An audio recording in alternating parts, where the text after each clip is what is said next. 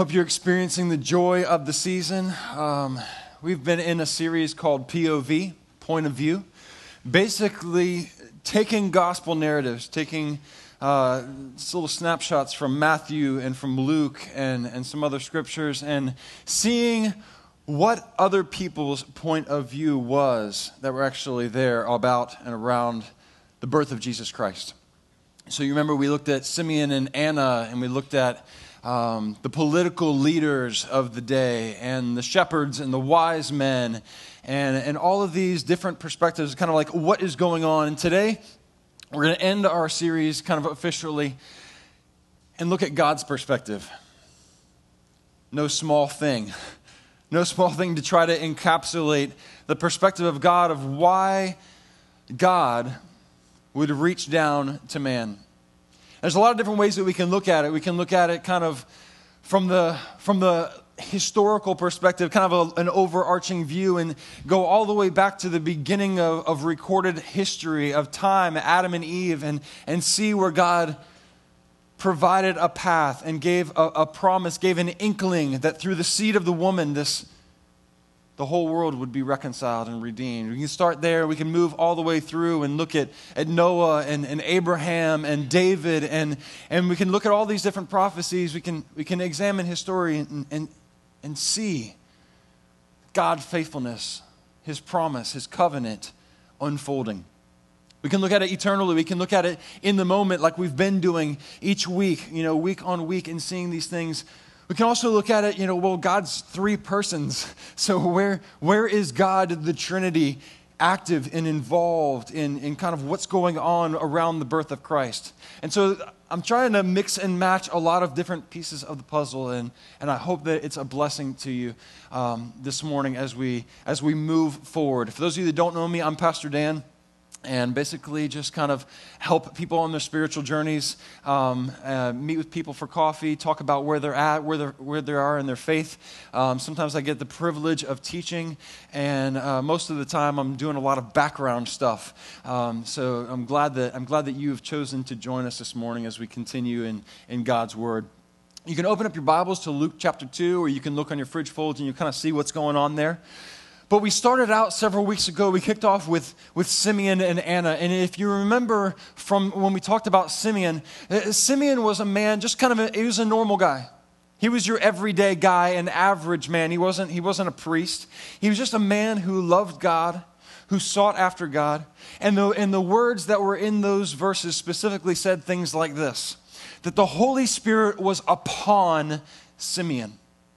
And that day that he met Mary and Joseph, and, and the Christ child, that the, it says that the Holy Spirit led Simeon to the temple that day.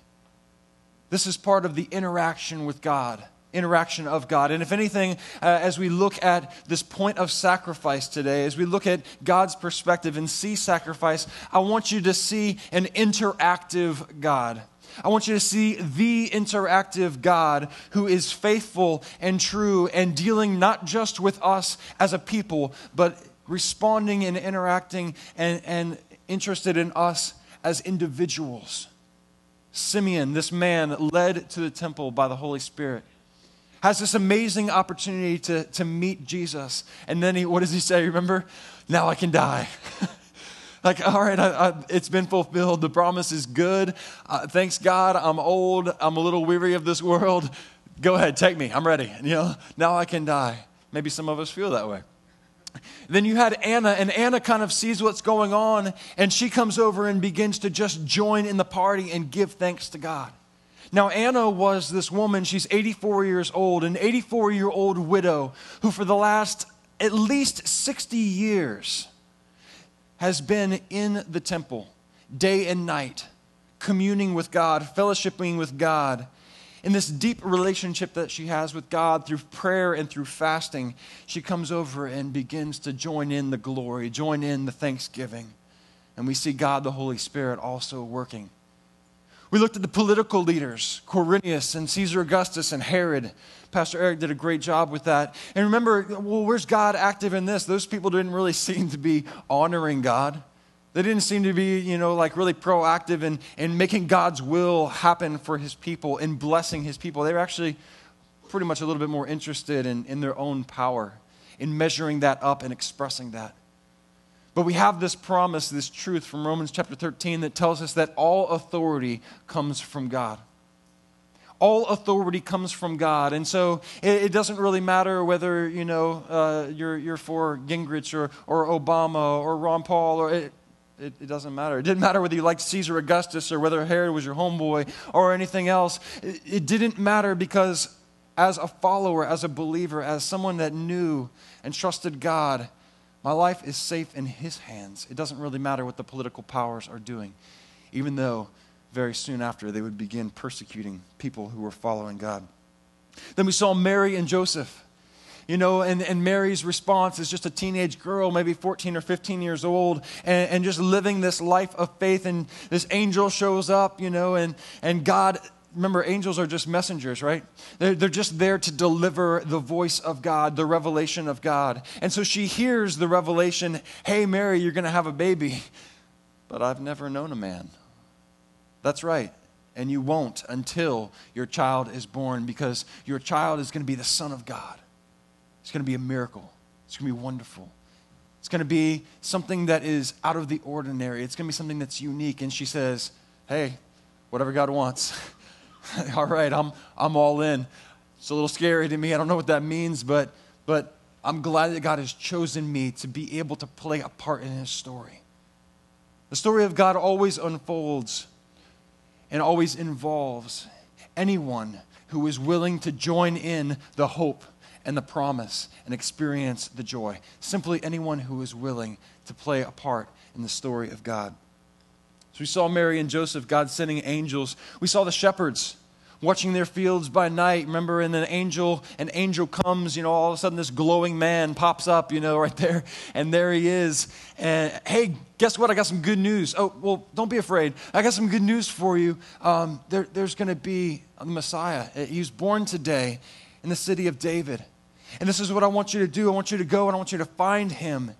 And all of a sudden they're like, oh my goodness, we're going to look at that a little bit more in depth. God sends his, his angels, he sends his revelation to the lost, to the marginalized, the people that are on the edge, on the fringes, not wanting to leave them out.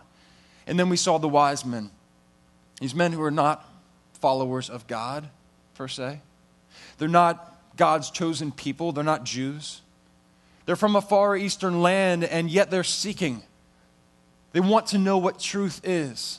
They want to find revelation. And God says, Oh, I've got a revelation for you. Here, follow this star, and they follow it many, many, many miles, probably for months or even years of travel, some people speculate, to get to the Messiah. God wants to speak to his people. And truly for us, I mean, if God didn't speak, then we would not know what we need to know. If God didn't speak, if God did not give us revelation, we would not know what we need to know. We can observe. Sure, we can go around the, the world and, and look at all of the beauty of creation and Romans 1 tells us that, you know, the, the Godhead is evident in creation. The fact that there is a God, all you have to do is walk outside and see the magnificence, to see the, the creativity uh, and, and, and different kinds of design, to see the order, and to know that there is a creator, that there is someone who has made this, this intricate design, this interdependent, complex woven together systems. It's an amazing thing. And yet, in all of our observation, we can't have a personal relationship with that person, with that creator, with God, unless, unless God, unless God provides a way of salvation. And this is really kind of the beginning hints of, of what happens here with, with God's perspective. Because God tells us in His Word in Isaiah chapter 43 and Hosea chapter 13, He says, The only salvation comes from God. Salvation only comes from God. And certainly in, our day and age, especially, we see many different options for salvation, many different options for our hope, many different options to, to rescue us or to equip us and to, and to build us up to try to, to be better people, self help books, on and on and on. Doesn't it seem odd that there's always new self help books coming out? Why don't the old ones work? This, we have all of these options for salvation, and then God says, Nope, it's definitive. Here it is. I am the only one who can offer you salvation. And in fact, He, he rescues us from ourselves, He rescues us from our observations. You go outside and you begin to see all the order and the creativity and all these wonderful, wonderful things, and then you also see the things that are out of control. You also see the things, the disaster and the destruction. And why would, why would God do this? And our logical minds, our understanding, because of the way that we relate to each other, is that when I do something wrong, I get punished. We do it in our relationships all the time. Someone wrongs us, and instead of giving forgiveness unconditionally, instead of sharing love unconditionally, instead of living out, you know, unprovocable, unconditional love, we get provoked. And we give people what they deserve, and sometimes a lot worse. That's all we know. And so as we observe, that invades our perspective of who God is. And God says, no, that's, that's not it. It's not, about, it's not about fear. And people who have not experienced the revelation of God live in fear.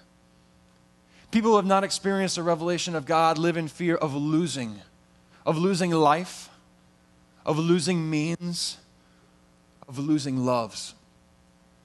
Enter God Himself, Emmanuel, God with us, Jesus Christ. God's most outrageous, His most blatant, His most radical his most awesome revelation of himself. We're going to look at Luke chapter 2 and just take a little glimpse back into the shepherd's narrative. So follow along with me. The night that Jesus was born, suddenly an angel of the Lord appeared among them, and the radiance of the Lord's glory surrounded them, and they were terrified. But the angel reassured them. Don't be afraid, he said. I bring you good news that will bring great joy to all people the Savior, yes, the Messiah, the Lord, has been born today in Bethlehem, the city of David. And you will recognize him by this sign. You will find a baby wrapped snugly in strips of cloth, lying in a manger. And suddenly the angel was joined in a vast host of others, the armies of heaven, praising God and saying, Glory to God in highest heaven, and peace on earth to those with whom God is pleased. And remember, the angels are just messengers. They're just here to deliver the story of God, to speak the words that God wants us to hear. And he starts out with, Don't be afraid. I, I don't think that this is just circumstantial. Certainly, he was addressing the fear. You know, the shepherd, the shepherds are standing there, and the glowing man appears and starts speaking these words. You know, and then the, the all of heaven opens up on God's mile high IMAX screen and full surround sound. It just they just pump out this chorus of glory to God in the highest, goodwill towards men, peace on earth, peace to the people with whom God is pleased. I'm sure it, they're in awe. They're terrified. But, it, but it's not just circumstantial that God says, don't be afraid through this angel, because three, exactly 365 times in God's word, he tells us some form of fear not. Some form of you do not have to be afraid. My presence, my glory is not meant to terrify you. My power, my infiniteness, I am Almighty God, but I am not here to limit you with my power. I am here to give you my power. I'm not here to bring about fear. I'm here to bring about your purpose, your design. One of the greatest gifts I want to give my children is the fear not to be paralyzed, is the, is the ability not to be paralyzed by fear. I look around me and I see so many people in battle with fear myself at times, just struggling and wallowing, and life seems to be very dangerous, and the world seems to be a very dangerous place. But in order to give this gift to my children, it isn't going to come from their security and my love from them. Yes, that's a part of it. That isn't an unending source. It isn't going to come from, hey, you're, you're great, you're wonderful, and just building up their self confidence. it isn't going to come from my ability to provide for them.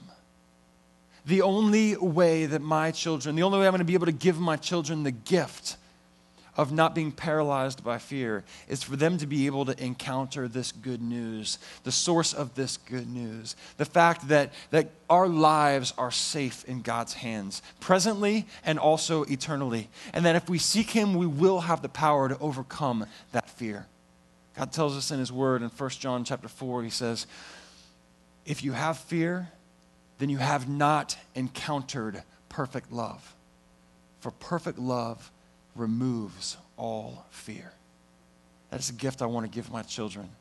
That is a gift I want them to experience and to see me experiencing. That I'm not afraid, that I am not going to fear, that I'm going to embrace the gospel, the good news. Say this with me, John 3:16. For God so loved the world that he gave his only begotten son that whoever believes in him should not perish but have everlasting life. What's God's point of view? That we need salvation.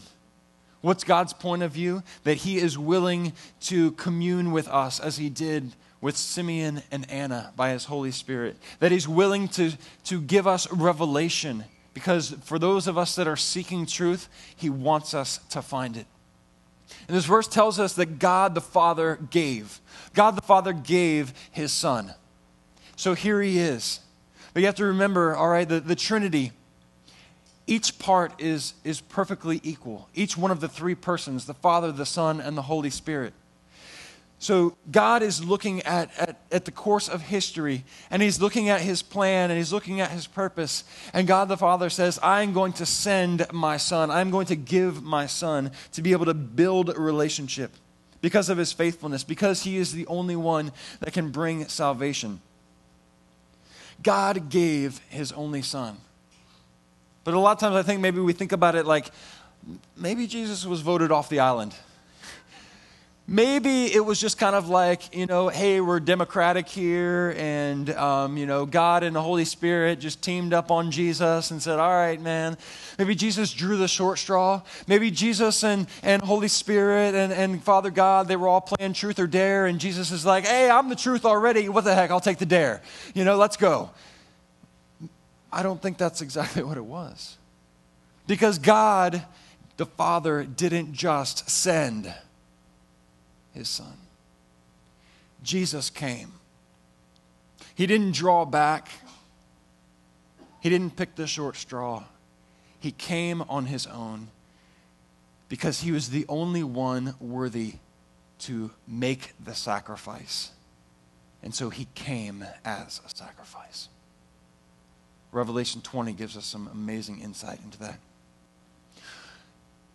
And here he emptied himself. Here he got up off of the throne of heaven, sitting in power and majesty and receiving glory and honor, everything that he deserves, having created everything, having made everything. And he says, I am going to empty myself. And this is how he did it Philippians chapter 2. Though he was God, he did not think of equality with God as something to cling to. Instead, he gave up his divine privileges. He took the humble position of a slave and was born as a human being. When he appeared in human form, he humbled himself in obedience to God. Though he was God. 100% God, fully God, existing in the Trinity. The Trinity exists in perfect unity, perfect harmony, a perfect dance of power and submission, perfect balance completely sovereign individually and uniquely working together as God. But the Son laid down his infiniteness so that he could be encapsulated in flesh and put into a specific time. He became like us so that we could become like him. See, our purpose was in jeopardy. God created Adam and Eve, and, and, and He created them for, for un, undivided, unbroken fellowship with Him, even as He has created us for unbroken fellowship with God. And yet our purpose is in jeopardy because now all of a sudden there is broken fellowship. Now all of a sudden there, there is not a way for us to have fellowship with God. And so a plan formed that was formed that was before the foundations of the world, the Son humbles himself to our level. And he adds humanity to his being. Still fully God. And yet he adds humanity and becomes also fully man. He came as a servant, as a helpless babe. He put on flesh so that we could have access to his spirit inside of us. He came as a helpless child, completely dependent upon Mary's care. This is Elijah, the only begotten son of Dan.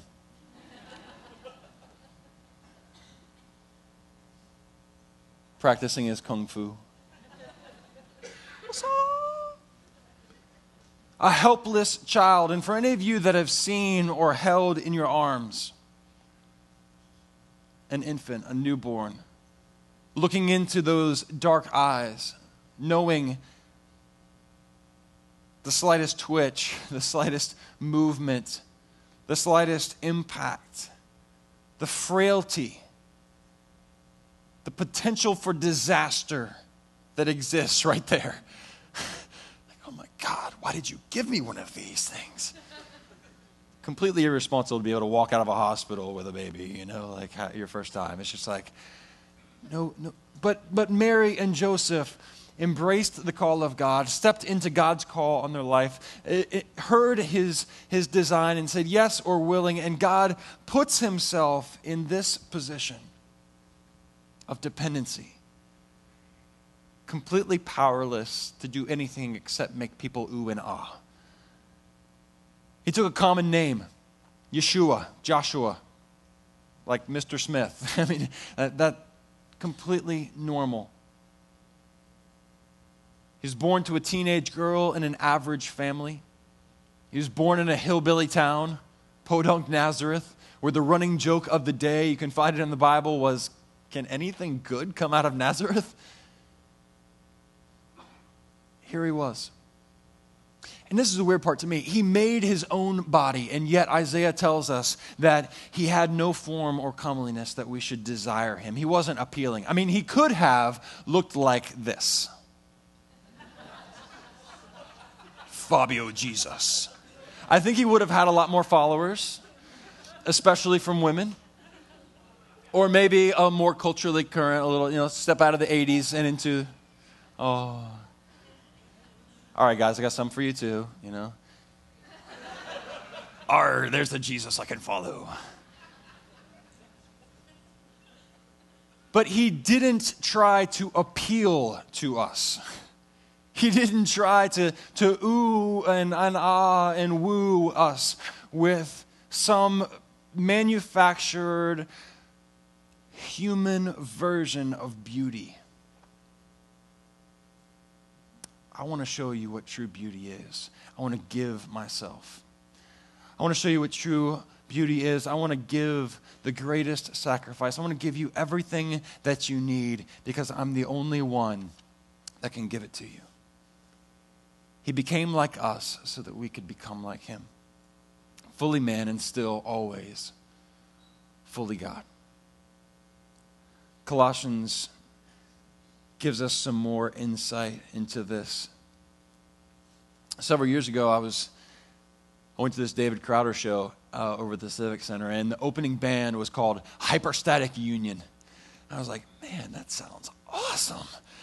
For some reason, it just kind of rang a bell with me, and they were this amazing fusion of like funk and rock and roll and um, incredible timing and unity with each other. But I, what is hyperstatic union? I don't, I don't, I don't get it. Like, I don't understand. And as I looked it up, um, it continued to ring a bell with me because the, the, the term, the phrase hyperstatic union is, is this image of fully God and fully man. It's the image of the incarnation. It's an image of God putting on flesh to dwell amongst us, to become Emmanuel.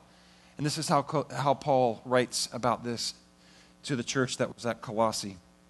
Christ is the visible image of the invisible God. He existed before anything was created and is supreme over all creation. For through him, God created everything in the heavenly realms and on earth. He made the things that we can see and the things that we can't see, such as thrones and kingdoms, rulers and authorities in the unseen world. Everything was created through him and for him. He existed before anything else, and he holds all creation together. This is the icon that Pastor Mark was talking about a few weeks ago the image bearer of God. Isaiah 9 talks about it. We know the verses, and his name shall be called Wonderful, Counselor, Mighty God, on and on. Wonderful stands alone. It's not an adjective describing counselor, it stands alone. It's the word miracle. Wonderful thing, this miracle, and this is what it's talking about the miracle of, of a man who is fully man and fully God, the miracle of a God who becomes fully man so that we might be able to know him. He always has been and always will be our only hope. He added flesh to his nature so that we would know that he can empathize with us. So we can know that we, everything that, that we have been through, everything that we have struggled with, everything that we have to overcome, he also faced and overcame it. Hebrews puts it this way he said, Jesus, for only as a human being could he die, and only by dying could he break the power of the devil who had the power of death. Therefore, it was necessary for him to be made in every respect like us, his brothers and sisters. Then he could offer a sacrifice that would take away the sins of his people. Since he himself had gone through suffering and testing, he is able to help us when we are being tested. This high priest of, our, of ours understands our weaknesses, for he faced all the same testings that we do, yet without sin. So let us boldly come to the throne of our gracious God. There will we receive mercy, and we will find grace to help us when we need it most. Why Jesus? Because from God's point of view, we need salvation. We need a Savior. And this is the only way for us to even have the opportunity to begin finding our purpose. This is the only way for us to have the opportunity to be able to know God fully, even as we are fully known. He came to show us that salvation is a lifestyle. And so, Emmanuel. And this is where it becomes a little bit more individual, where it becomes a little bit more personal. Because God didn't just come for his people, He didn't just come for us as a group, He came for us because He loves you. Colossians 1:19 says for God in all his fullness was pleased to live in Christ and through him God reconciled everything to himself. Matthew 1 says Luke look the virgin will conceive a child. She will give birth to a son, and they will call him Emmanuel, which means God with us. The story of Christ isn't something that was just confined. It didn't just happen at a particular season or at a partic- in a particular century. It's a story that is unfolded throughout God's story, revealed to whoever would take joy in it revealed to whoever would acknowledge the promise of God and desire it. It's the story of his promise to make a way for us to know him. And he has been forever faithful and long suffering in being able to accomplish his will. So, what's God's point of view on Jesus, Jesus' birth? Basically, is I want to show you who I am. I want to share myself with you. And I want to save you from yourself. Well, this whole journey, we've been kind of asking the question all right, well, what is your point of view? What's your point of view on the birth of Jesus Christ? What's your point of view on salvation? What is it that, that you believe that you need? Where, where has God been faithful to you? Or where do you wrestle with where you would call God unfaithful? Where has God been unfaithful to you? Was it when your father died? or when your child died? Was it when your spouse abandoned you? Was it when you couldn't get a job? Was it when you couldn't beat the addiction? Or was it when people who called themselves Christ like caused you pain? Truly, that is, that is the deepest cry. Deep pain always cries out, Why have you forsaken me? It's the same cry that Jesus gave on the cross. Why have you forsaken me? God, I know you're faithful. And we have a Savior who has wrestled with that temptation and overcome it, who has experienced conquering death and given us the ability to conquer death. And because of that, God gives us the invitation. It's not just that God so loved the world that He gave, but God so loved the world that He came. And He extended to us an invitation an invitation for a relationship, an invitation to create, an invitation to mold and shape the world around us with love and grace and with whatever tools else that He has given you, with, a, with an artist's pen or with the voice of an angel, or with a pair of hedge clippers, whatever it is, to mold and shape and to bring God glory. It's an invitation for us by the power of God to stop ignoring the evil around us, to stop overthinking the way that we're going to respond to it, to stop complaining about our lack of resources, to start asking, what is the next God honoring thing that I can do? And to start now and to continue because God is with us. Salvation is a lifestyle. Jesus put on flesh so that we could become like him, so that we could have his spirit. He became like us so that we could become like him. That's God's point of view. Will you pray with me? Lord, we thank you so much for your blessings. Thank you so much, Lord, that you sacrificed everything, that you gave us everything that we could possibly need. And wherever we are in, the, in our headspace with that, Lord, wherever we are in our, our acknowledgement of salvation, in our daily dependency on our, in our lifestyle of salvation, of letting you live through us, of you being God with us, Lord, I pray that that today, right now, in this moment, that we would take one more step further. Father, that you would give us the faith that we need, the faith that, that would honor you, the ability to glorify you, to be able to, the ability to respond like Simeon and Anna and partake in your story and give you thanks and give you glory for your faithfulness. You are our great God. we thank you that you became like us so that we became we could become like you. And we ask, Lord, that you would stir up, that you would inspire, that you would bring forth your will in our lives. And that as we raise our voices as a community, that our passion for you, that our love for you would increase, and that you would be glorified.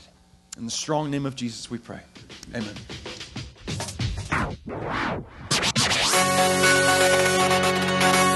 Música